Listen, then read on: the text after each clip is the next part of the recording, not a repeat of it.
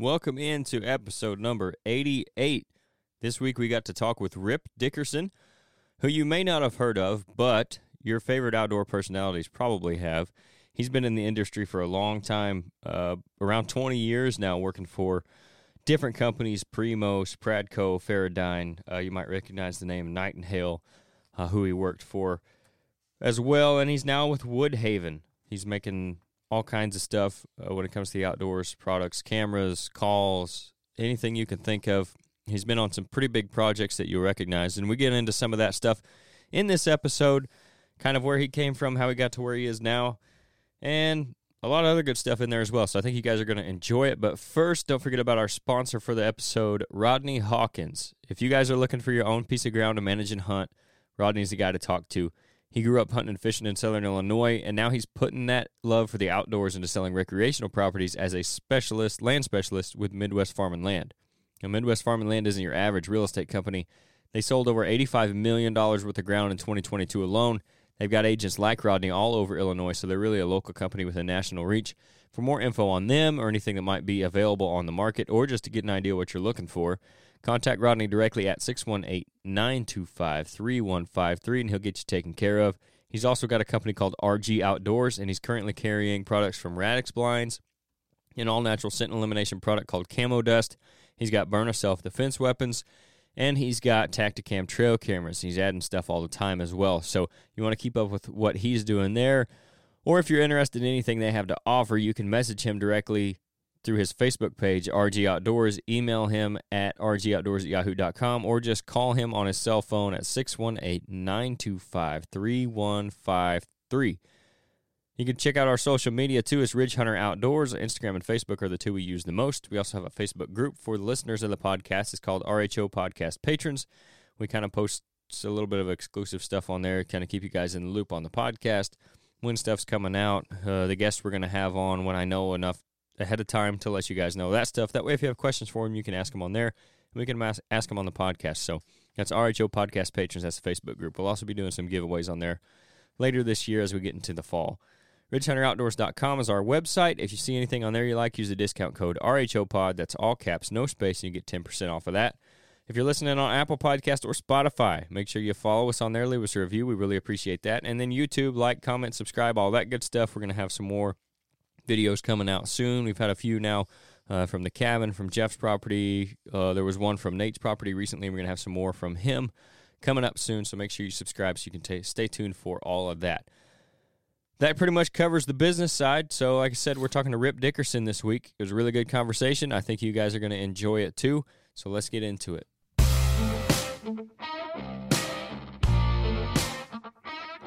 This is the Ridge Hunter Outdoors Podcast.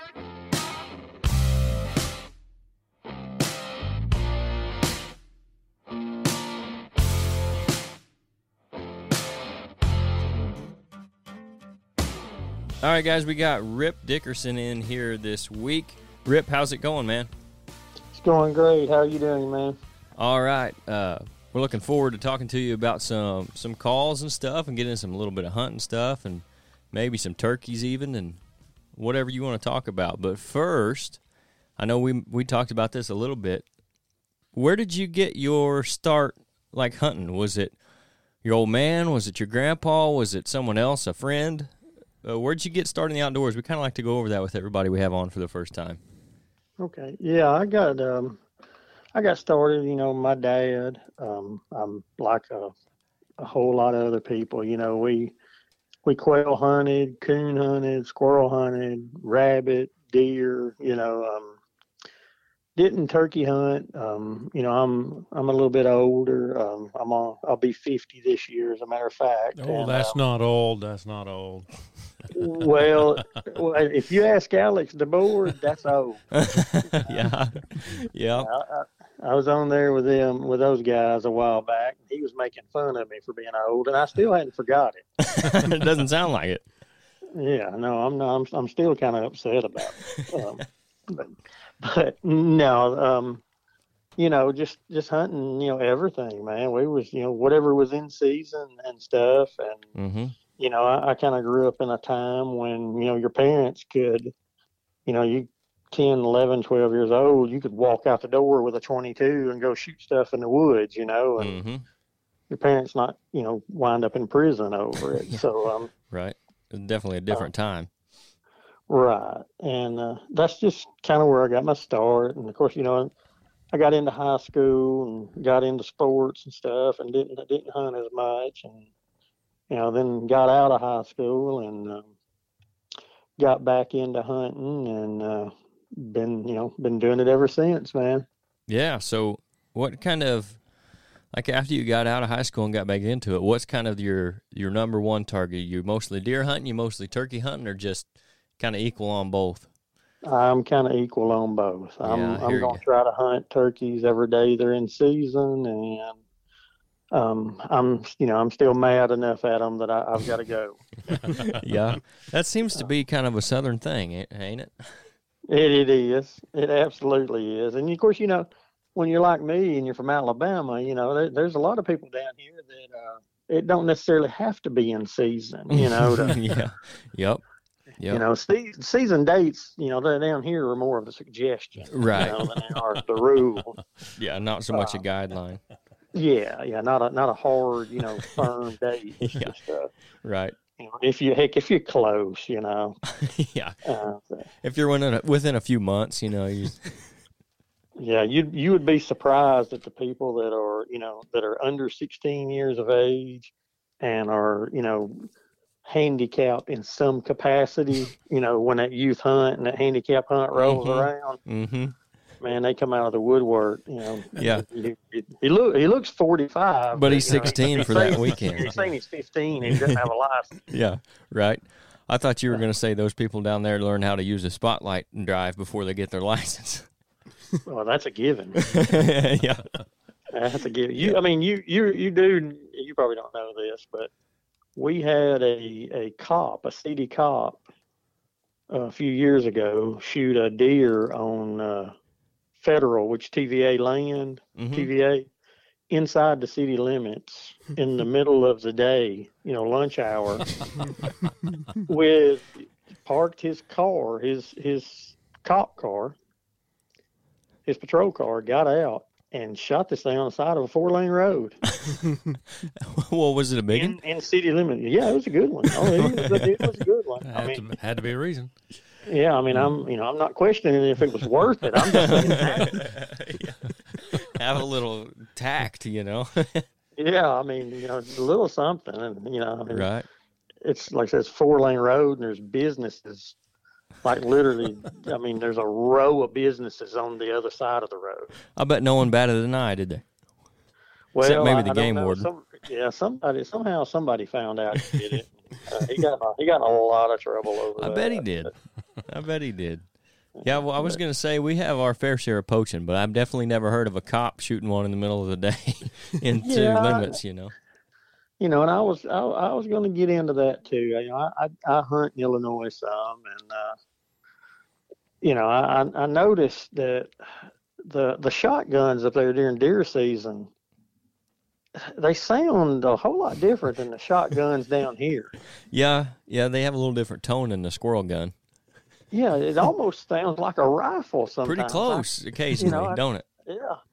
I mean, I, I know I know what a, a thirty six sounds like, and I could swear. And I, you know, I, and I've been trying to get somebody up there to tell me, Mm-hmm. You know, what what kind of work are you having done on that shotgun? It's, to it's get it acoustics in the hardwoods that you don't that- necessarily okay, have down there. I- I'm guessing. I- That's what it is. Yeah, you know, I- we've got all these pine trees. Yes, and so it's stuff. different acoustics now. Yeah. That's okay. yeah. Now, now I'm with you. The, Okay, Uh-huh. the pine sense. needles just soften the sound down there. You're hearing what it really sounds like up here. that's what it is.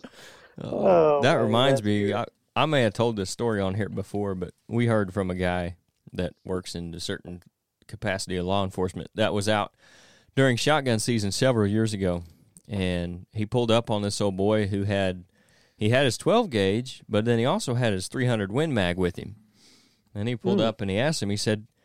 What's that rifle for? And he pointed over there at the fence line, you know, 300, 400 yards away. He said, You see that tree line over there? I said, Yep. He said, Well, I can't reach it with the 12 gauge. Oh no. yeah, he wasn't. Hi- he wasn't trying to hide it. Oh my I'm pretty sure he got a hefty fine for that one. Well, so I, I'll, t- I'll tell you something. So uh, you know, when I, you know, I, I'm not sure that you can legally hunt in the state of Illinois. Anybody Right. with all the rules and regulations you've got, I'm, I feel quite certain there that at any given time you're violating some law. There's a good chance. you There's a know good and so when i when i uh, just about every time i get ready to come up there for whether it's turkey or deer i call i'll Mhm. call and i'll say hey you know i'm coming up because you know and, you know working in the hunting industry and stuff you know it they tend to frown on it when you start getting a license for Yeah. you know doing, i mean uh, tickets for doing you know Uh-huh. the wrong things Uh huh. And i don't want that to happen i, I kind of like my job Right. but um so anyway i you know I, i'll call and i'll i'll talk to these people and i'll you know like you know hey it's you know you I, i'm just not sure you know what you know what i can do and what i can't do will you help me Mm-hmm. and, and you know and and of course they always do but um one of the places i was hunting in uh, hardin it was i was in this was in hardin county right on the backside of the shawnee forest Mhm.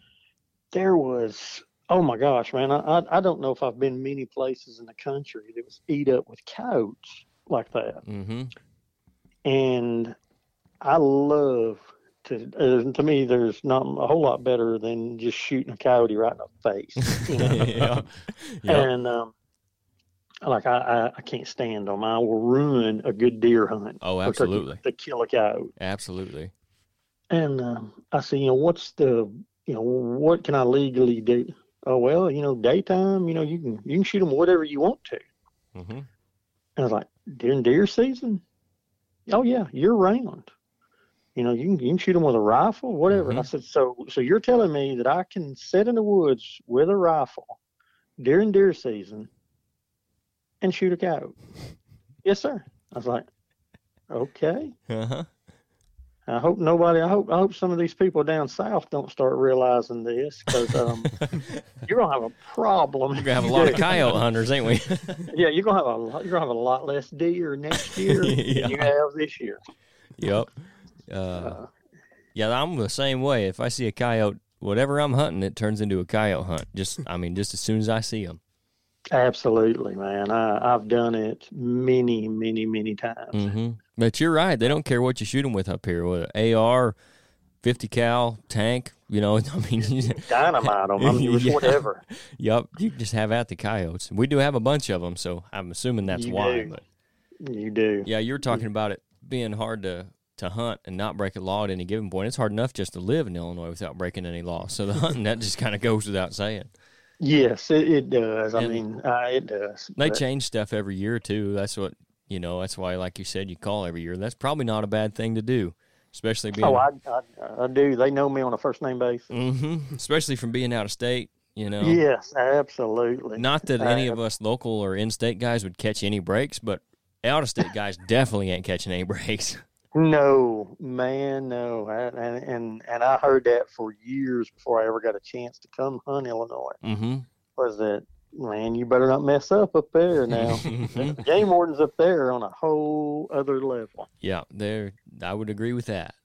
So before we get too far ahead of ourselves, though, I want to talk about uh, kind of how you got into what you're doing now with the calls and all that, working for Woodhaven. So take us back to how did you get your start in that in the hunting industry? Okay. Um, I had um, this was back in the early two thousands. I had uh, I was trying to remember the exact year, but anyway, I I saw online. I was I was on the internet, and uh, you know, I mean, now then of course this wasn't the you know the dial up AOL internet. You know, Mhm. it was you know, it was a little newer than that. yeah, it wasn't making noises at you. Right, but Yeah. um, anyway, I run across a, a an opening at Primos, and uh, growing up, you know, I was a I was a Knight and Hale and a Primos fan, and you know, you know, they were the two major players, you know, back Mhm. then. They were making a lot of Uh, videos back then on the VHS tapes and stuff. Yeah. Yeah. I had to have every one of them. I'm I'm I'm a little older than you, so I, I understand where you're coming from, brother. Yeah, and I had them too. I had every one of them. Like Yeah. We we literally. I mean, I, I every time they come new new one come out, didn't matter what it was, Mm-hmm. I had to have it. Mm-hmm. And um, so, but I, I saw a job opening for a design engineer, and I had um, been taking some CAD classes and stuff here at a, a community college here, and I always loved to draw and stuff. And um, I had my dad had AutoCAD on a computer, and I, I taught myself how to use AutoCAD and that just kind of evolved into this 3D modeling software that I use. Um, And I've been using it since 2001. But anyway, that was SolidWorks, which is what I use, was one of the requirements for the job. So I called, and um, you know, and that was like I've said before, that was at a time when you could get an actual person on the Yeah. phone. That's what I was just getting ready to say. Try doing that now. Try calling Primos nowadays, or maybe not them Yes. specifically, but any big company. Well, just about any of any of those, you know, that are corporate structured, you it's gonna be hard. For you, it's gonna be hard, Mm-hmm. especially to get somebody, you know, that's not a customer service. Right. You know, Right. You can get them if you hold long enough, Right. Yeah. If you got But- half a day to wait for them. But you're not getting a human resources manager. And that's I did. I talked to a lady named Suzanne Hardy, and she was like, "Hey, I'm, you know, I, I feel this job come down already. I'm fixing to turn the resumes that I've got into Will. You know, Mhm. um, he comes back from lunch in 30 minutes." And I said, "Okay." And she said, "If you can get me something before I walk in his office, I'll be glad to put it in the stack." Mm-hmm. So I literally, I'm not kidding you guys, I typed up a four paragraph letter in Notepad. Um, Yeah. it, you know, just my history, my who I was, my family, and you know, just a little bit about my education Mhm. and hunting, and I sent it. And you know, I thought, man, this, you know, that one passed me by. Maybe, you know, maybe maybe I'll catch another break. Right, maybe next you know? time. Yeah. Well, about a month later, um, my phone rings and I answer it. And I, you know, it was a Mississippi number, so I thought, well, heck, that might be them. You know, so I answer it. And, um, guy says, "Hey, he's is this Rip Dickerson?" I said, "Yes." He said, "Hey, this is Jimmy Primos," and I said, "Yeah, right, okay," yeah. Sure, yeah. and and, and hung up. I hung up on and um, and that's uh, that's I, I did that's the truth. So I hung up on him. yeah, that's a classic, man. yeah, and it because I thought it was one of my buddies. Oh, yeah, that's right. Absolutely. So Why wouldn't it being be? a smart ass, and, so, yeah, you I understand. As any good Uh, friend would be. yeah. But then I realized my wife didn't even know I'd applied for that job. right. I was like, I didn't tell anybody. Oh crap! So I called the number back. He didn't answer. I called, you know, two or three times, and nobody answered. So the next day, I called and I said, Suzanne, this is Rip Dickerson. I said, you let me turn in the late resume. And I said, Jimmy called, and I accidentally hung up. on him. yeah. and uh, you know, I was, man, I was scared to death because I was Uh-huh. like, golly, I hope I haven't, you know, Hey, that's in the day too where it wasn't easy to accidentally hang up on somebody either. right. yeah. and absolutely. So finally, he called me back like two days later, Mm-hmm. and I was man, I I'm so sorry. Uh, you know, I just apologize. Over. So anyway, uh, we talked, and he said, uh, you know, I'm I'm interested. You know, we, we would like for you to to come down Mhm. and uh, interview in person. So I said, I can be there tomorrow, you know, and he's like, well, you know, that's not going to work. But anyway, so the next week, me and my wife drove down, and um, it at that time, Primos was based in Flora, Mississippi, Mm-hmm. The headquarters, and they had a facility in Brookhaven, Mississippi, called the CNC facility. Okay, so that CNC facility in Brookhaven is in out in the out in the county, and like Mhm. there's nothing around. You know, there's it's pine trees and pastures. Right. You know, and chicken houses, and that's that, that's about it. Mhm. And uh, so you know we're following you know MapQuest or I can't remember what it was we were using then, but had the little dash mounted deal, you know. Oh yeah. Uh, we're following it, and so we we turn on this driveway, and I was like, "Where's this thing taking us?" And we pull up, and it's there's this metal building, and there's just there's nothing special about it. It's just a me- big metal building. hmm And uh, you know, I told her, I said, I think we're lost. Said, well, I don't know. You know, go ask them and see if we're at the right place or not. You know, before you drive off. So I did. I walked in, it was like walking into a different world. You know, I mean, there was, it was just immaculate. You know, just everything was first rate. And um, we, you know, I interviewed. We went and ate lunch, come back, talked. You know, spent the whole day there. And at the end of the day, they offered me the job and uh, uh, I took it on the spot. You know, I was like, I'm, I- I'm, I'm in. Right. I mean, I'll, I'll be here in two weeks, Yep. and um, I just, I've been doing it ever since. I, I spent a couple years out of the industry, um, 2014, I think, 15. Um, but for the most part, I've been doing it ever since, man. Um, What What was kind of your uh, career path from Primos? um, so I spent several years there and um, left and went to Pradco, who at, at that time, um, Pradco owned, well, wait a minute, let me back up. I left there and I went to a place in Tishomingo, Mississippi that um, builds dump truck trailers and dump truck bodies and stuff. And Mhm. I, I went to work there designing and developing dump bodies. Well, that's I mean that's close to That's a Grunt pretty good calls. segue from a grunt call to. Yeah, yeah. I mean, it just, you know, it, it, it kind of ties right in with Small the rest step. of my Yeah, career. sure. yep. And, uh, you know, and no, what it, what it was is it, you know, it, it was a, a good offer financially and, Right. um, you know, it was, it was back close to home and, um, hmm you know, so I went, but man, you know, I just, I just missed it. And, uh, and, you know, wanted to get back into the industry and, um, me and my wife were going to, I think, to the grocery store one day and this, this guy calls and said he's a, um, something, a headhunter, some type of headhunter position for Vista Outdoors. And, um, Did you hang up on him too? no, no, no, I didn't hang up on him. Um, I was just but anyway, yeah. Anyway, I wound up back at Primos, Okay. and um, I stayed there about six months. And um, this position at Pradco was, uh, you know, it had come open, and I, I talked to them about it, and so I, I took this position with Pradco, and stayed there till mm, 18, I think, 2018 Mhm. and um, I had wanted to. I, I knew this about the Woodhaven, um, and so uh, kind of a little side story here. I, I'm, I mean, there's nothing wrong with the corporate world.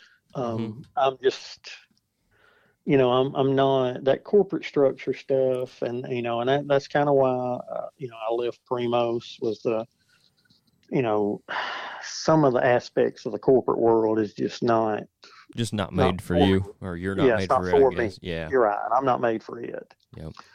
I mean, it, it works for them. Um, you know, you can't you can't deny that. But No it's doubt, it's yeah. just, it's not not for me. And hmm um, you know, and it was you know nothing personal or anything like that with anybody there. Um, Right. You know, no kind of deal like that. It's um, a great bunch of people. I still I like when I see Jimmy, um, you know, a couple times a year at these shows and everything. I always talk to him and spend time with him and hmm you know, I make it a point to tell him, you know, I, I thank him for the opportunity because I, I wouldn't be, probably wouldn't be here today talking to you guys Right.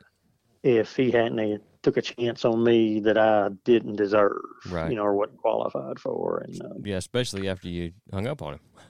yeah, after I hung up on him, um, I, I talked to Troy Ruiz about once a week, and uh, Anthony Foster, who run the Brookhaven facility. I, I still talk to him quite a bit. You know, just great bunch of people. Um, you know, good, good, good people. It's just that corporate thing. It was kind of the same deal with Pradco. You know, it, Mm-hmm. for Pradco, it was a it was a chance to go work with Knight and Hale and with Harold. You know, Harold and David Right. and um, you know I I think the world of Harold. I, I spend a I spend a lot of time with Harold. Um, that's where I do the majority of my deer hunting is with Harold at Harold's house, Yeah. his place. He probably, does, Literally he at- probably doesn't yeah, have many big deer, does he? no, he doesn't have too many. Yeah, I um, didn't figure. He doesn't have too many. Now I'll tell you something, and if they are big, he's going to kill them. oh, yeah. Oh, yeah. Hey, and I don't I don't blame no, but- I'd be the same way. so so you know I, I when we're running cameras I try to not if I see a good one I I, I just pass right on by it and don't even mm-hmm. show it to him anymore. right, right, yeah. I Yeah, just, it didn't take me but one time to learn that lesson. yeah, just a two-year-old knew no- nothing to see here. Yeah. Yeah. Keep moving. Harold, it, you're not gonna believe this, Harold. That camera didn't take a single picture. yeah. Oh, there's something wrong with it. There just ain't no deer out there. yeah, no, I just don't think there's nothing there. Let's try it again another week. yeah. Let's Yeah. give it another week. Yeah, And- I'll, I'll go sit out there and see. That's right. Yeah. You, Harold, you stay away from my stand. yeah. the, the only bad part about it is is is he's so he's out and about every day doing something Yeah. around there like he can't he can't sit still Right. so he sees them you know Mhm. and it's, it's kind of hard to it's kind of hard to hide He 'em. knows what's there. Yeah. Right but so that i knew there might be an opportunity for me at woodhaven Mhm. and i had a no compete with pradco so for a one year no compete hmm and I wanted to honor that, you know, and respect that because they were they were good to me. Pradco was good to me, and I just don't really have no complaints. I just, like I said, I'm that mom and pop type person, you Right. know, the, you know, the, you know, the Knight and Hale days when Harold and David owned it, the, you know, the Primos days when Will owned it, you know, stuff like that. That's who I'm, where I'm best at, Yep. and um, so I went to Feradyne. I had a had a friend that worked at Feradyne and knew they were looking for a project manager. So so I went to work for Feradyne for a year hmm and um, got a chance to work, you know, on the archery side of things, which I you know I love archery and um, nothing against gun hunting. I just you know I, I respect people that kill them with guns. hmm You know, just as much as anything else. I just I happen I just I just love shooting a bow. Yep. I'm the same way. And uh, so after a year, you know, then after that year, I, I went to went to work for Woodhaven, and um, been there ever since. Been there almost five years now, I guess, Yeah. four or five. Um, So but throughout all this time and, and working with all these people, what is your what's your main focus um, as a product designer? um, I honestly I don't have a main focus. So you're just Um, kind of the everything guy.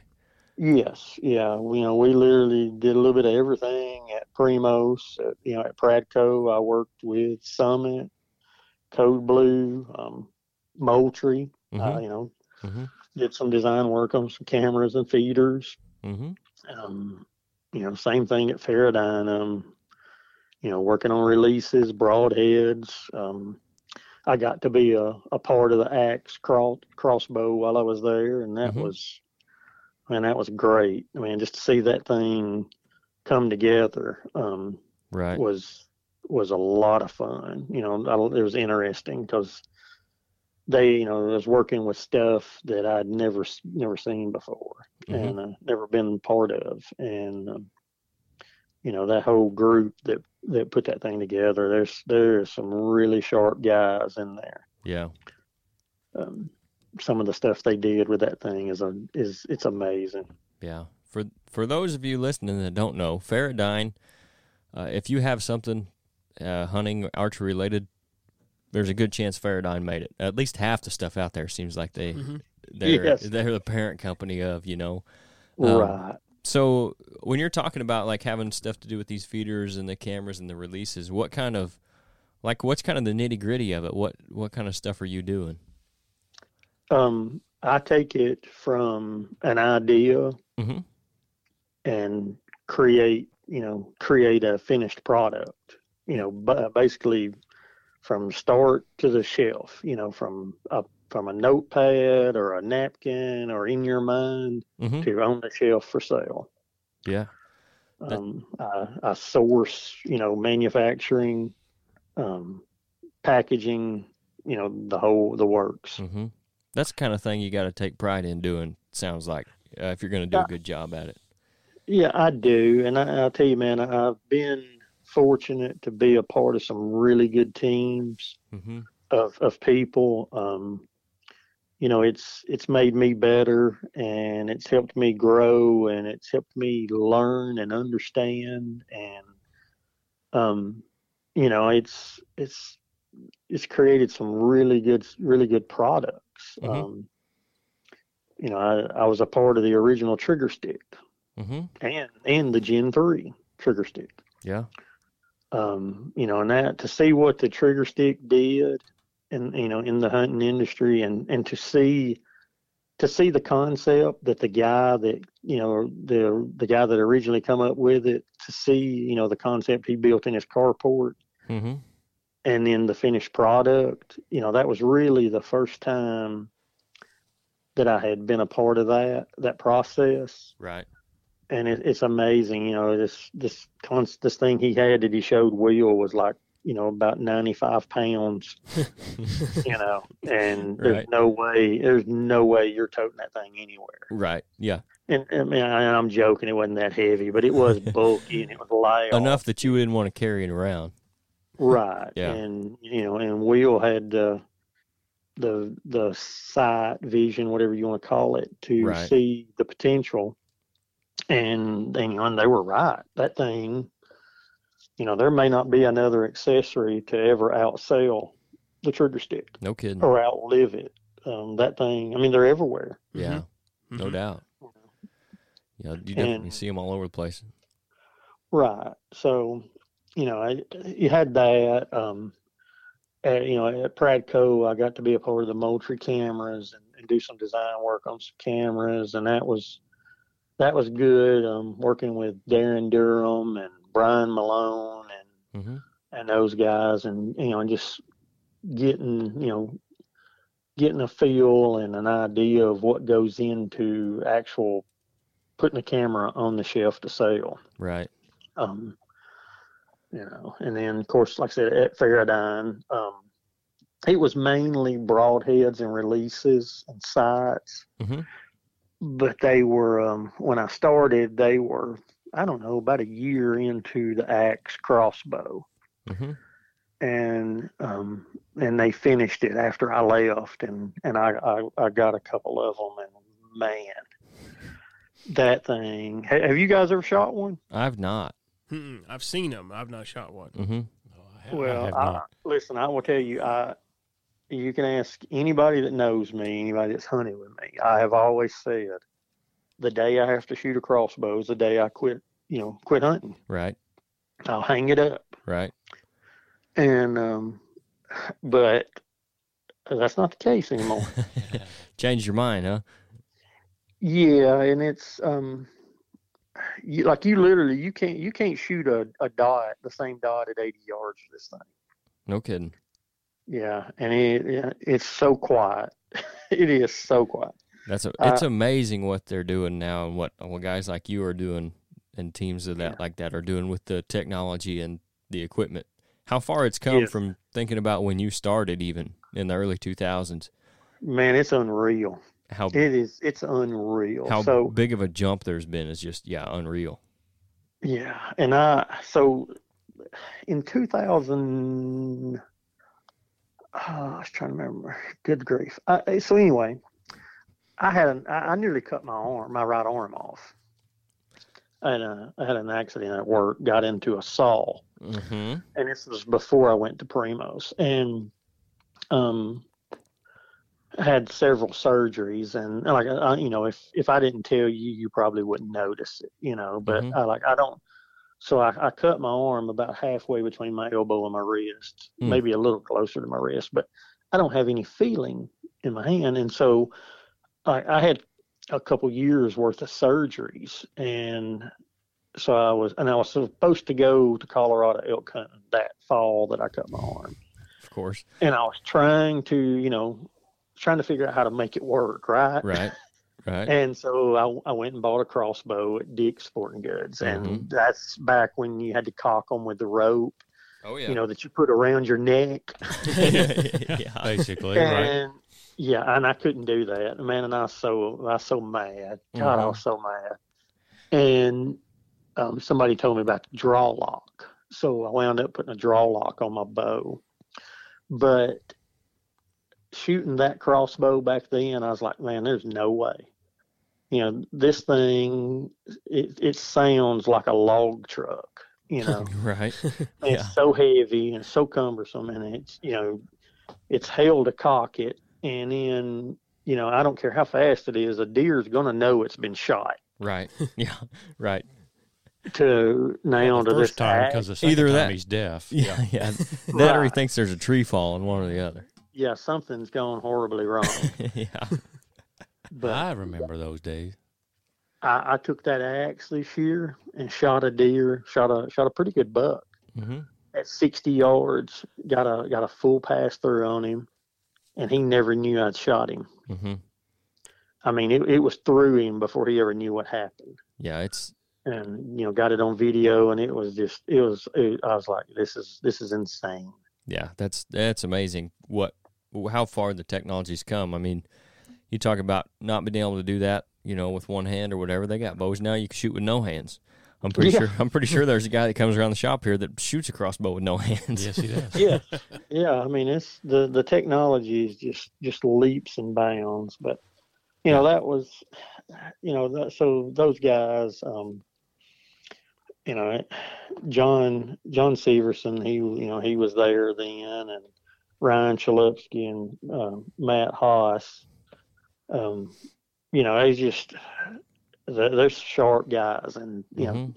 the things they were doing with broadheads and stuff it's it's the reason that they were you know leading the industry Um, Right. it was uh so I, I learned a lot there and and um i've always kind of prided myself in quality you know um, uh, you know because Mhm. being in the industry you know your buddies you know is always you've got buddies that you know want to know what's going on and you know that of course they all want a discount of course. Yeah. Yep. you know so you want to have you know you want to feel good about the stuff you're doing and everything and Yep. and i thought you know i thought hey i've done you know th- this this project right here this is pretty good it's solid man i, I didn't have a clue what quality was Right. Till i got to woodhaven and, and see what they you know see what they do on a daily basis is man it, it's borderline um, losing money. Yeah. Just because the know. the effort they're putting into the quality of the stuff they're making. Yes, Yeah. yeah. Um, you know, I if find find a Woodhaven call that doesn't sound good out of the package. Right. Right. Mhm. You know, now I'm not saying you can't take it out of the package and drag it behind the truck for you know a half a mile and throw it in the creek, and it's you know it's it's going to sound bad. But Right. you take one out of the package and tell me that it looks or sounds bad. hmm It just it just don't happen. hmm I guess Um, in today's well where the industry is today that's kind of what you have to do to set yourself apart i guess i mean some people probably do it with price point but i think quality especially knowing guys that hunt and are serious about it they want quality stuff. I think that would be a big thing to set you apart is putting that effort into the quality. Right. So, so like this year at the NWTF in Nashville, you know, there was I saw, uh, you know, I always make it a point to spend, you know, some time walking around just looking, and I, you know, I go by pretty much every booth in there, and and uh, you know, there was one booth that had mouth calls for two dollars a piece, mm-hmm and and they were selling like crazy. because they were You know, two I mean- bucks Yeah. Yeah, you know, there's guys over, you know, with a hundred dollar bills, you know, getting, you know, buying them up, you know, and I don't think they realized what they were buying. right You know, there, I mean, wrinkles in it, you know, mm-hmm that could cover my bed. right You know. yeah And- tape, you know, just, just cheap tape, you know, like duct tape and stuff. And, you know, we just it's it, it's it's really something to see. Um, to go down there, you know, to Woodhaven's in Heflin, Alabama. Of course, I, I work I work from home a lot, and I've Mhm. got everything up here at the house. I live in North Alabama, and so but I go down there a good bit. But just just to go down there and, and spend a little time and tour the place and and watch them, you know, it's it, it it's amazing. Um, Yeah.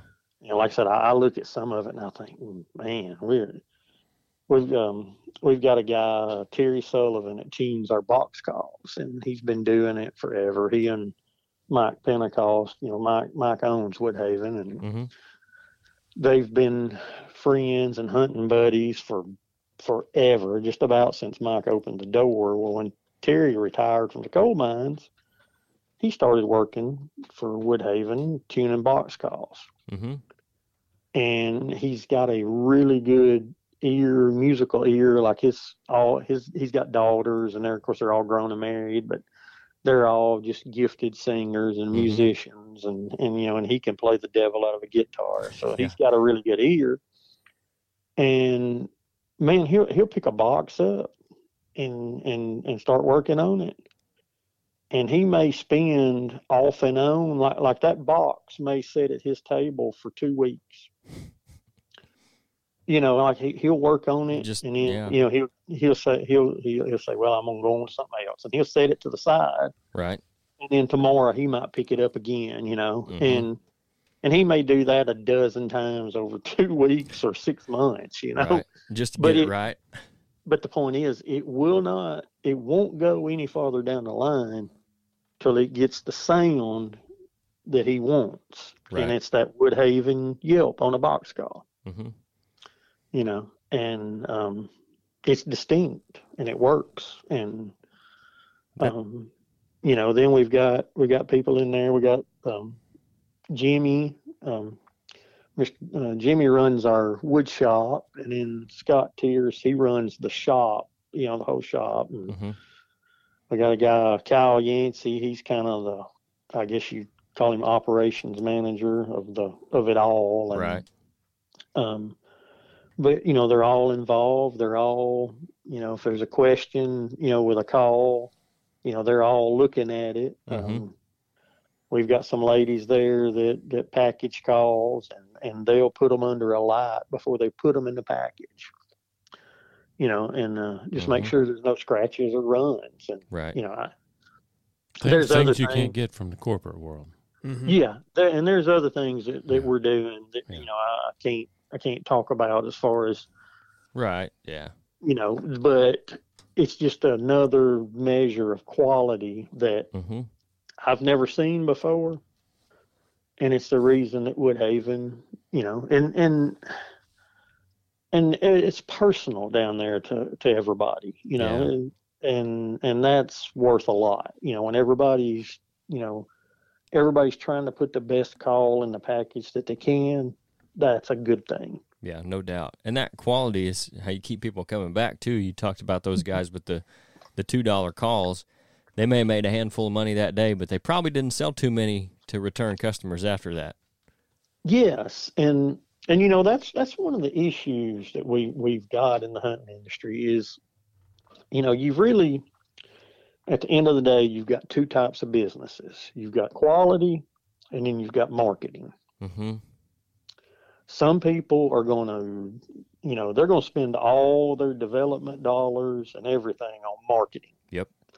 They don't care what it sounds like. Right. They don't care, you know, if it functions, if it, you know, what it does. How if long it lasts, or- right? you know, or if it'll take a picture, they they're just going to market it hmm to death and make you think it's the greatest thing. Pay someone on TV to tell you it is. Yes, Yeah. and and then you know, and then they're going to move on to something else because once they've got your money, they're not going to give it back. Right. Yeah. Yep. And um, you know, and and so and that to me, I just I can't do that.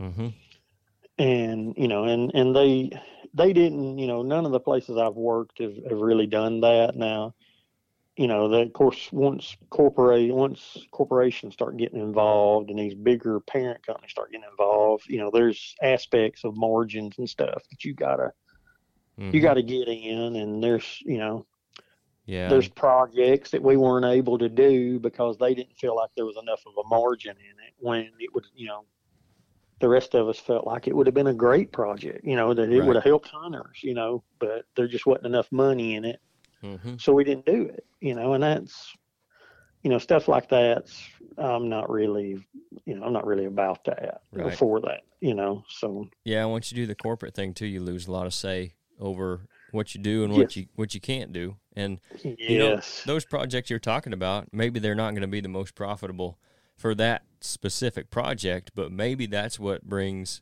dollars in down the road to your other products or your products that are making you that you do have better margins on. you're preaching to the choir Sounds like it. Sounds like we're uh, preaching to the choir man Sounds like we're a lot alike. And we actually, you know, the companies we work with or the guys that we work with, that's kind of in my mind too, is I don't want to be somebody that just pushes something to people because they're, you know, giving us money for it. I want to actually try it and make sure I like it and use it. And then if we do, okay, now what can we do to have, you know, partner with those people? But if it's something that we're not going to use or don't necessarily like or don't think it's worth somebody's hard earned money, we're not going to push it, you know? Right. So, and and I don't know if this is okay. If it's not, you can cut it out or tell me. But I was going to. It'll be okay. I promise. It'll we don't cut All right. shit around here, man. It'll be okay. Perfect. Perfect. so one of the one of the, the guys I worked with at, at Primos, a guy named Scott Lee. Mhm. Um, you know, he left Primos and he started Hawk Tree Stands. Mhm. And uh, they grew that up. Of course, GSM bought them out. hmm um, you know, I am a fan of GSM now. I do, you know, those guys. Um, I got I got a lot of friends over there, and um, they they do a lot of good things. Mhm. But um, anyway, Scott has just started this just started this week on social media teasing it. He's starting a new company um, in the saddle hunting world, and I, I'm excited about that. Um, Mhm. I've seen some of the some of the stuff that he's going to have out, you know, year one, and um, it's called again, it's, you know, it's Hunt Arsenal. And if you guys remember anything about Hawk, you know, they were all about accessories, and they had all these neat gadgets for stand hunting and stuff. Yep. And uh, I can guarantee you, some of that's going to carry over. Um, into the saddle hunting stuff Mhm. and and he's going to be really innovative and um, I'm I'm excited to see what he you know where he goes with it and what he comes out with and you know Mhm. some of the stuff to grow the saddle hunting world um, because despite what Alex said about me being old and stuff um, I, I love the saddle hunt Yeah. That and uh, it's a big thing now. I mean, that's it's becoming really popular. so you know you tell tell me do you, do you guys saddle hunt I have not yet. I've never Okay. done it. Okay. Well, don't start. It's like turkey hunting, man. Don't you start. can't stop once you start. yeah. I just I like it because you know a, a lot of what you see is everybody advertising, talking about pushing it because it's lightweight. Mm-hmm. You know, lightweight, easy, and all this, and and it is. You know, I mean, you, you're going in really light. Right. But the thing for me is, is, and it's one of the things that we worked on when I was at Pradco with Summit is blending in more. Because you know, I- in a, like in a lock on or a climber or a ladder stand, hmm you know, you're looking at hard straight lines, Right. and you know, so you you stick out. You know, I mean, we, you know, we've all, you know, you've been sitting in a stand and a doe come around the corner and she Yeah. see you. You know, first thing, Yep. why is it? Is it the wind or is it, you know, what is, is it her eyesight? Is it her nose or her eyes? Right. You know? Something's just Um, off. Something ain't right. Yep. Yeah, yeah. There's something something doesn't look natural up there. hmm But in that saddle, you know, there's not really any hard lines, and you know, your legs and stuff. You're coming off that tree at an angle, so you kind of look natural up there. Right. And you know, and that that's the thing that, that really drove me on it was, um, you know, I just I, I got more deer closer. You know, I had more deer around me that was, you know, they weren't as alert and, you know, on edge, it seemed like. They were a little more Mhm. comfortable. Right. You know, I guess it's fair to say they're a little more comfortable. How high you Um, hunting? How high you hunting in that saddle? uh, whatever it takes. Okay. Um, and anywhere and, and and so and to be fair about that, um, when I first got out of high school, I climbed trees for a living. Yeah. Mhm. Uh, I trim trees. So um, you know, it So you're you're at home in that thing then. Yes. Okay. Yes. Yeah. yeah, it was, it was kind of a natural feel for me, you know. It, it was familiar, but Right. um, you know, I still, you know, and and that's a big thing to me is is safety. hmm So, you know, seeing the things that I did working with Summit, you know, some of the pictures and some of the injuries and deaths and stuff, um, man, you're an idiot if you get over, you get up in a tree without a safety No of doubt. some kind. No doubt. You're an idiot, and and and and I know this is cold to say this, but if if you go up that tree and you fall, and it ends you, that's nature. You you found what you were looking for. That's exactly right. A little bit of that You natural there's- selection. Yeah, there's no excuse for it. I mean, you don't don't tell me it's bulky or it's hot. Yeah, yeah. That that's complete BS. They're so and- accessible now and so easy to use that they're. I mean, I don't even know mine's on most of the time. Right, and you know, and I've I've got friends that'll they'll steal, you know, that I don't want to mess with that thing, you know, and I'm like, okay, all right, well, I tell you what, when my ass gets to that truck, if you ain't there in a reasonable amount of time, I'm going home. I'm, I'm not going to come find, right. Not gonna wait on supper. yeah, I'm not going to come find you dead, you Right. know, or bones sticking out. That's Mhm. not, that's not fair to me, right. and it's not fair to your family, Yeah. you know. Mhm. So Just because you didn't want to mess with the harness. Right. So I, I you know, I'm I'm careful. Um, you know, I, I don't hang a stand without a lifeline. hmm hmm And you know, and and when I go up in that saddle, you know, I'm I'm going up. I'm safety. You know, and I'm never going to be in a big enough hurry that I'm just throwing sticks and running up a tree. Right. Um, I'm just, you know, I'm just not going to do that. But Right.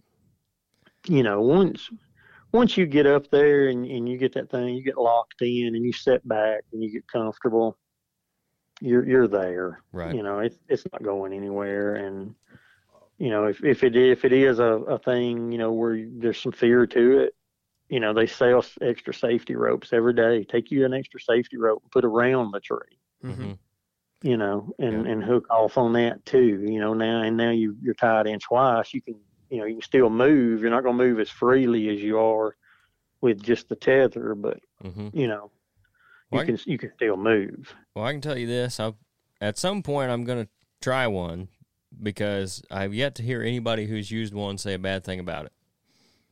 Yeah.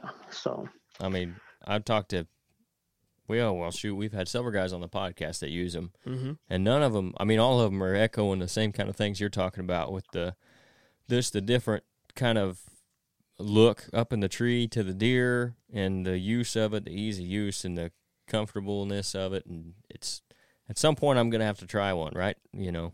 yeah, and you'll be you'll be surprised at how how much easier you can move around the tree. You know, it, or I should say how much easier you can get a shot off. Right. Yep. um, you know, I, I practice a little bit because you know, it, you know, you can you can get yourself into some awkward angles and Right. spots, you know, naturally. Yep. You know, anytime you're wearing a safety, you're tied to a tree in any way, that can happen. But you know, you can you can get all the way around that tree and get a shot off. You know, so you know that aspect of you you can't always do that in a, a lock on or Right. a climber, you know, or a ladder. hmm Um, Yeah, I can think of one specific time last year that I would have been probably better. I would definitely would have had a better angle looking at the tree than being in my hang on because I had to turn all the way around and face the tree. And then, of course, I got my shoulder strap going over my shoulder and I'm leaning down, just right. real awkward. That would have been easier in a saddle, no doubt. And would have been so an you, so easier you, shot. you like you like lock ons. I mean, and I do too. That's that's primarily what I hunted out of. That's what I Oh. use. I think I've got a ladder stand, but most of the time, or most of the other ones, if not all the other ones, uh, I've got one blind, one ladder stand. The rest of them are hang-ons, because I think they are about as low profile as you can get with a stand, and they're they are fairly easy to move around. You know, stuff like that. Well, I, uh, so I was going to ask you guys, what is the wildest setup on a lock on you've ever seen or hunted out of? What's what's let's, let's just do that. Let's just say, what's the wildest setup on a lock on that you've ever hunted out of? Well, so mine, okay, mine, uh, I had uh, I had one in a ash tree, uh, and most ash trees, at least around here, don't split. Uh, Right. but, but this thing was a seven trunk ash tree up there where I was at, about twenty foot up. Um, and in in the wind, uh, believe it or not, all seven of them trunks wanted to go different directions. You know. Uh, yeah. I never, never, ever got seen out of that set. I loved that set. Uh, it was also real hard to shoot out of that set. Figure that one out, you know. Yeah, You- trying you to trying to find a hole to shoot through. yeah, you got six other things in your way, you know, besides the, Right. besides the one you're hanging on. Uh, but Right. it, it was a great spot. I really did like it. Uh, missed a good buck out of there. Uh, believe it or not, I didn't tell very many people about that one. Too late now. I don't blame you. I don't blame you. we won't tell anybody. yeah. Yeah. he he was wound pretty tight, and I shot right over his back. Um, but uh, but he lived another year. Anyway, uh, yeah, that was that was the craziest lock on set I've ever had. Uh, really did like it though. Uh, Yeah. Went went to check it one uh, late summer, early fall, and uh, all them trunks apparently had got to going around uh, in circles in a uh, in a storm or something, and it had just smashed and mangled that stand up there. And I thought I ain't even gonna get up there and try to get out of there, so it's still there today. Yeah, just let it go. Yep. You and I, we got stands like that. Uh, well, I say we. Harold's got stands like that where they've been up there for 30, 35, 40 years, you know, and the tree is just, you know, all you can see is basically one tube where the tree's grown. yep, yep. but what about you? What about y'all? I mean, Uh, so because I, I've got a story I'm going to tell that right. I, I, I, guarantee you I'm on top. All right. so I got one. I was. It wasn't me in the stand, but I had hunted out of this stand with the guy. Uh, it was a double set because, like for filming and whatever, you take your buddy and sit in the Right. lock on. So I had hunted in this stand uh, maybe a year prior to this happening, but a couple of buddies of mine went after that. The guy I was hunting with, and he took another buddy of his. And they got up there in the stand. Well, the guy that owned the stands reached down, and mind you, the other guy had fell out of a tree stand before. Oh no! he reached well off a ladder, I should say, going up, but uh, he reached down and grabbed the strap and the buckle from the stand that that kid was sitting in, that guy was sitting in, and he showed it to the guy. he took it off of his stand and showed it to him, and he, believe it or not, he didn't like that too much. Yeah, yeah, I don't blame you. that thing had, had been there so long, it was just growed into the tree so much, the strap had ended up breaking. And he pulled that Ah. buckle off there and showed it, hung it out in front of him, and showed it to him while he's Oh, sitting in the God. stand. yeah, Oh, I'm glad it wasn't me because one of us would have hit the ground, and maybe both of us. Well, we'd have got on the ground and we'd have rolled on the ground. Yeah. I'd have killed you. yep. Oh, that is something. Yeah. Well, so I, I told you I was going to top y'all, Mm-hmm. and I don't even have to hear the third story. I believe you. I, I can't believe top that one. So, uh, a good friend of mine, Sean Wright, he uh, he he pro staffs for us, and he, he used to pro staff for Knight and Hale, but he he's with Woodhaven now. Um, I go up to his place to hunt, and he's like, I told him, I said, well, you know, tell me what I need to bring, and he said, man, just bring your bow, and I said, well, you know, lock on, saddle, climbers, what do you, you know, what can I bring? He said, man, I got stands, right where you need them. I was like, okay. So I get up there that afternoon, and you know I'm on a hunt that afternoon. Mhm. So uh, you know I I take a shower, quick shower, and get ready, and he takes me down to in the river bottom there to sh- take me to the stand, and he said, "Man, you'll like this stand." He said, "It's in a little opening in a thicket," and he said, "Man, they're just trails going everywhere through, coming through that little opening." And uh, he said, "It's a lock on." He said, "No, it's kind of up there," and I said, "Okay, well." that's fine. You know, I don't, I don't care. He says, probably, you know, you're probably going to be standing about 20, you know, 25 foot or so. And I was like, okay, well that that don't bother me, Mhm. you know. And so we're walking through the woods, and we go across this ditch and come up, and I see this come through the trees. I see this wooden ladder. And and I, I don't know about Illinois, but in Alabama, I haven't seen a wooden ladder since I was a kid. right. Uh, now I'm not talking about a two by fours. I'm talking about an actual A wooden roof ladder. ladder, you yeah. know, Yeah. You know, like you would buy, you know, back in Yep. the old days. You know, now they're fiberglass, right, yeah. or aluminum. Right. So this is wooden ladder, and I was like, I said, dude, there's a there's a wooden ladder out here, and he said, he said, yeah, that's a stand. and I was, mm. so so we we get up there, and um, of course, you know, there's no lifeline or nothing. hmm Well, from the top of the ladder to the the foot part of the the lock on is about ten feet, Oh man. Yeah. and and I I'm looking, you know, and and my eyesight's not the best in the world, but I, I'm looking, and I said, "Is there screw in steps?" And he said, "Yeah, yeah, there's two of them." I, I said, "To cover ten foot." He said, "Yeah." He must be And I- tall. I s no, no, he's he's my height. Like he's, you know, I'm I'm five five eleven at best, you know. And so I was like, golly, and I'm thinking in my mind, he knows how I feel about screwing stuff. I, I hate them, hmm you know, because I've seen pictures, you Mhm. know, and I'm not going to use a screw-in step to step on. But uh, you know, we're there, and I thought, okay, whatever. Um, you know, all right. So I go up this tree. I get up the top of the ladder and hook my safety. And the strap that's holding the ladder to the tree is not even hooked. you know. And then, you know, I'm like, well, that first step is about chest high. So, you know, I loosen my safety up, throw it up over the the the step above it, you know, and I'm Mhm. like, well, I'll just walk up, you know, like I like we used to do climbing trees. Right. I finally make it into that stand, and he's he's standing down there, and he's like, "See, man, it ain't bad." and I said, "Dude, your ass is fired." it ain't good. yeah, I said, "You, you're done." And he said, "What?" And I said, "You will not hang another stand." so that evening, of course, and I saw deer, but just didn't see the the the one we were after. hmm And um, that evening, when it got too dark to shoot, I started. I, I got on the step and I popped the straps on that lock on and put it on the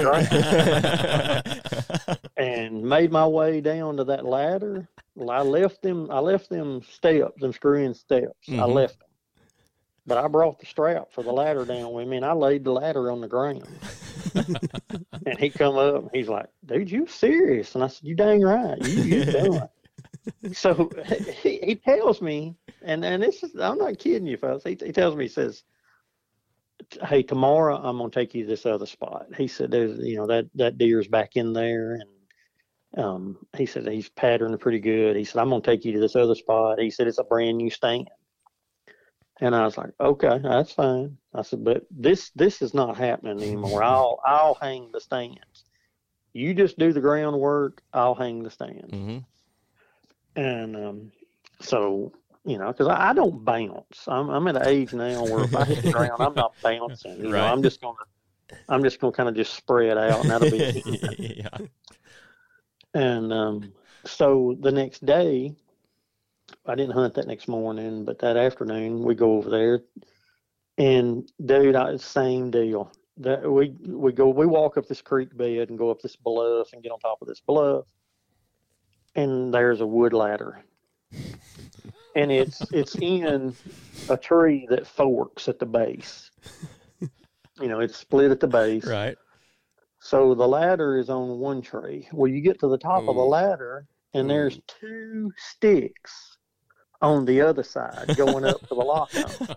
Well, why would we put them on the same side now? that would, Yeah, well, that would make and- too and much here- sense. He's trying to spread the the, really- weight load out there. yeah. I guess so. Um, but here's the really great part: the sticks were those uh, the old API sticks, hmm that you know they kind of had a little angle on them Yeah, so yeah. that your foot wouldn't slide off. Yes, supposedly, right? Yeah, well, he had them upside down.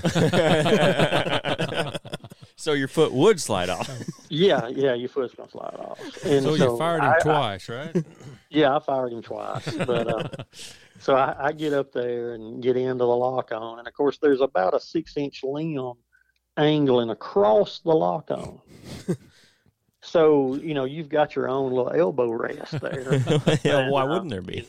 yeah, and it's just high enough on you know the seat. There's just enough space that you can slide under it and have just enough sound that they can hear you if you move. right. You know, so I, I told him, you know, yeah, I, hey, that was your last chance.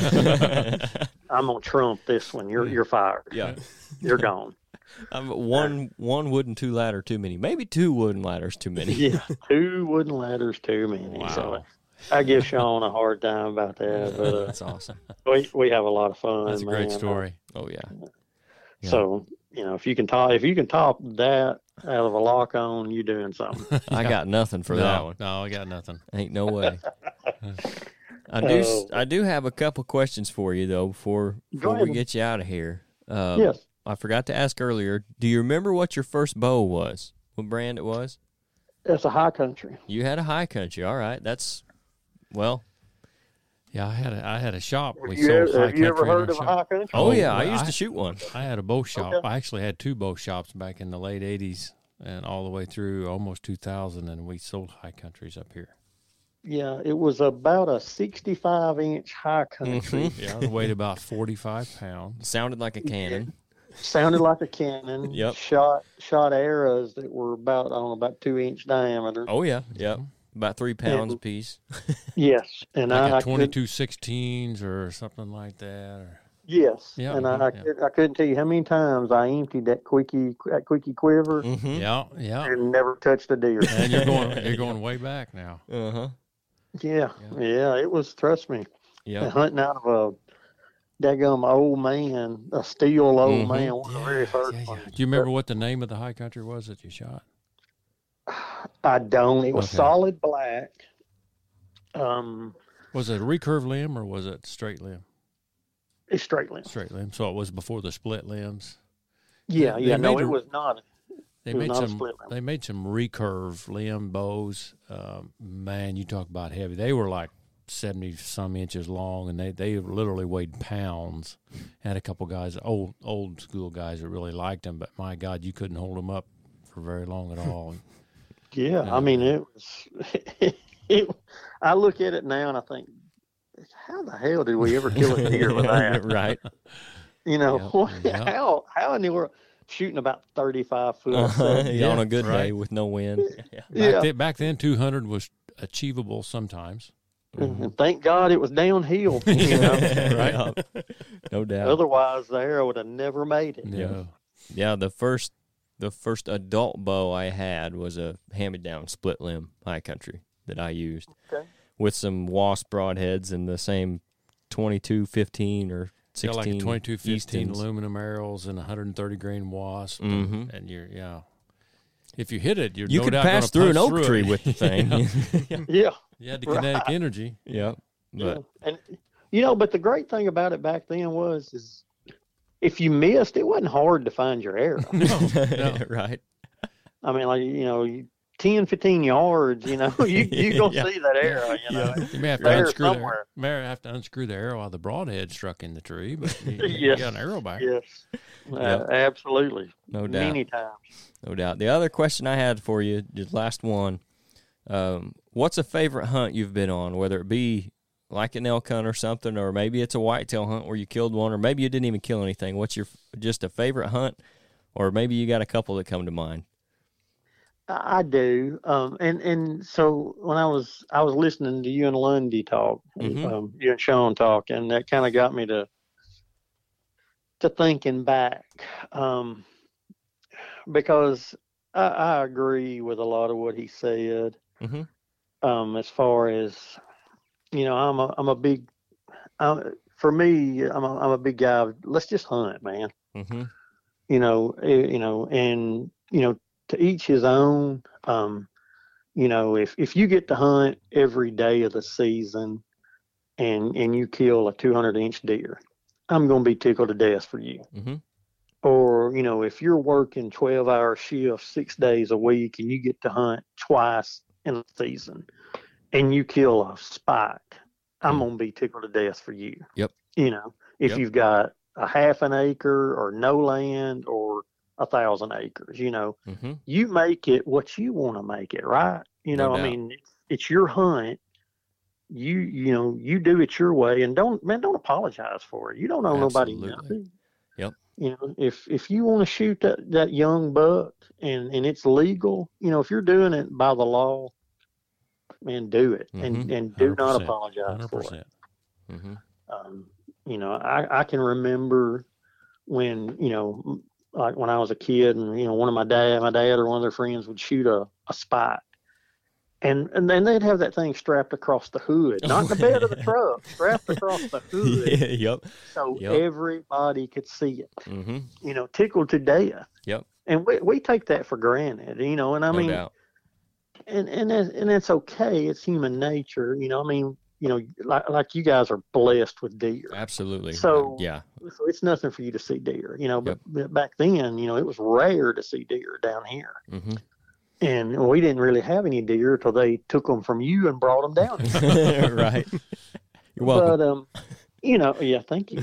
Um, but you know, back to the point is, you know, just hunt. You know, figure out what works for you. Um, if it's the most expensive bow or gun that they make and that works for you and you got confidence in it, do it. Mhm. if it's the cheapest thing, if it's something that you've pieced together, you know, whatever it is, you know, figure out what works for you and, and just hunt. And and you know, let's be happy for you. You Yep. know, let's don't kick you because you ain't got top shelf gear, you know, Mhm. or didn't kill, you know, a hundred and whatever inch deer, you know, Yep. 150, 60, 70 inch deer, you know. Yep. Um, so to answer that question and the I'm sitting here looking at them, the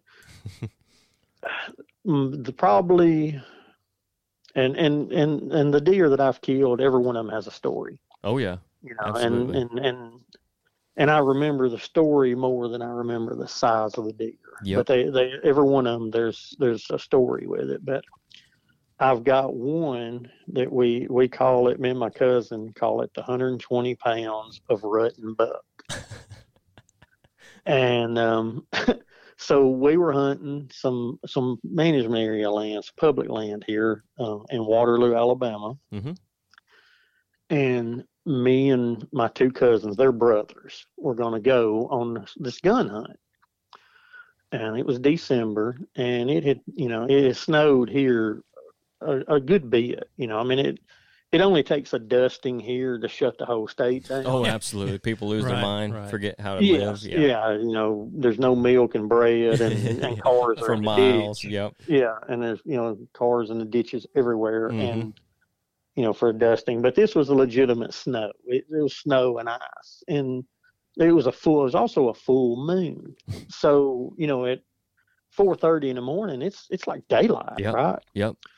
And um, so my my older the older cousin Chuck, he's got a, an old Bronco, and that's what we drove.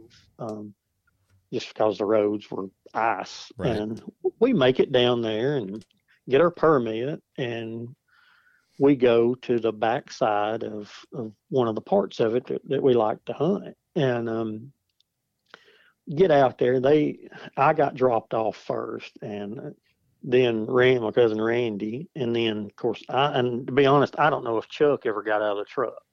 I think he just went to the end of the road and slept. Um, he was the smartest one of the bunch, is what you're saying. yeah, probably was. Um, no, but so I, you know, I've got my climber, got my gun, and I walk out this little short ridge that's sitting on the side of a big bluff, and it's probably one of the biggest hardwood bottoms on that management area. Mhm. And um, I had uh, I had run out of, of doe urine, and I couldn't find any anywhere Mhm. around here, not anything any good Right. and um, I had run, I had uh, in Walmart and saw this Jackie's deer lure, um, rut and buck, Uh huh. and I thought, you know, hell, it's worth a try. You know, yeah. Right. so I, I got this rut and buck, and I had just just a little doe urine estrus left, Mhm. and and I I like to take Q-tips and cut them in half, Mm-hmm. and I'll just dip them and drop them as I go. So so I did that with my doe urine Mhm. as I'm walking out out there to where I'm gonna you know climb the tree. Well, I'd get the the uh, rut and buck out, and I put some of it on a cotton ball, and I just throw it Mm-hmm. about you know about ten yards, and there's this old dead log there, and throw it uh, over it, kind of over it, and I go, I'm starting to break my stand apart um, to put it on the tree, and I hear this buck grunting down in the down in the holler, and it's it's getting you know it's getting louder, and I was like, that dude's coming this way, so I stop and grab my binoculars, and I'm glassing, you know, um, this bottom looking for him, and I and I, I pick him up, and this dude is he's trotting at a pretty good pace. Mm-hmm. and he he's coming straight at me.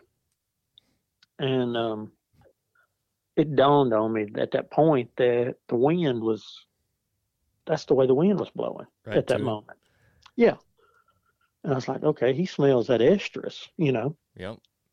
So he comes up the bluff within about 15 or so yards of me and Mhm. stops and starts stomping, you know, and blowing because I'm just, I'm sticking out there like a sore thumb, you know Right. Guns laying up against the tree, stand, you know, is broke apart and you know, laying against the tree, backpack on the ground and everything, you know, and I'm I'm just sitting there.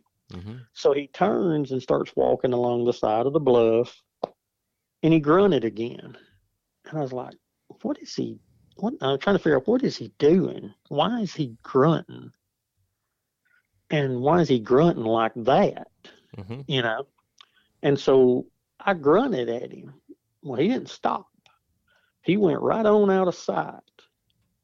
And I was like, okay. So I, you know, I go back to my stand. Mhm. Well, I hear a limb pop and I hear him grunt. He's now he's on the the other side of the ridge for me. The he's right on the other side of the dead log where I threw that cotton ball Yep. the and and I notice happened to notice that the wind has also shifted. You know, wind in there swirl down here swirls a lot. It's Mm-hmm.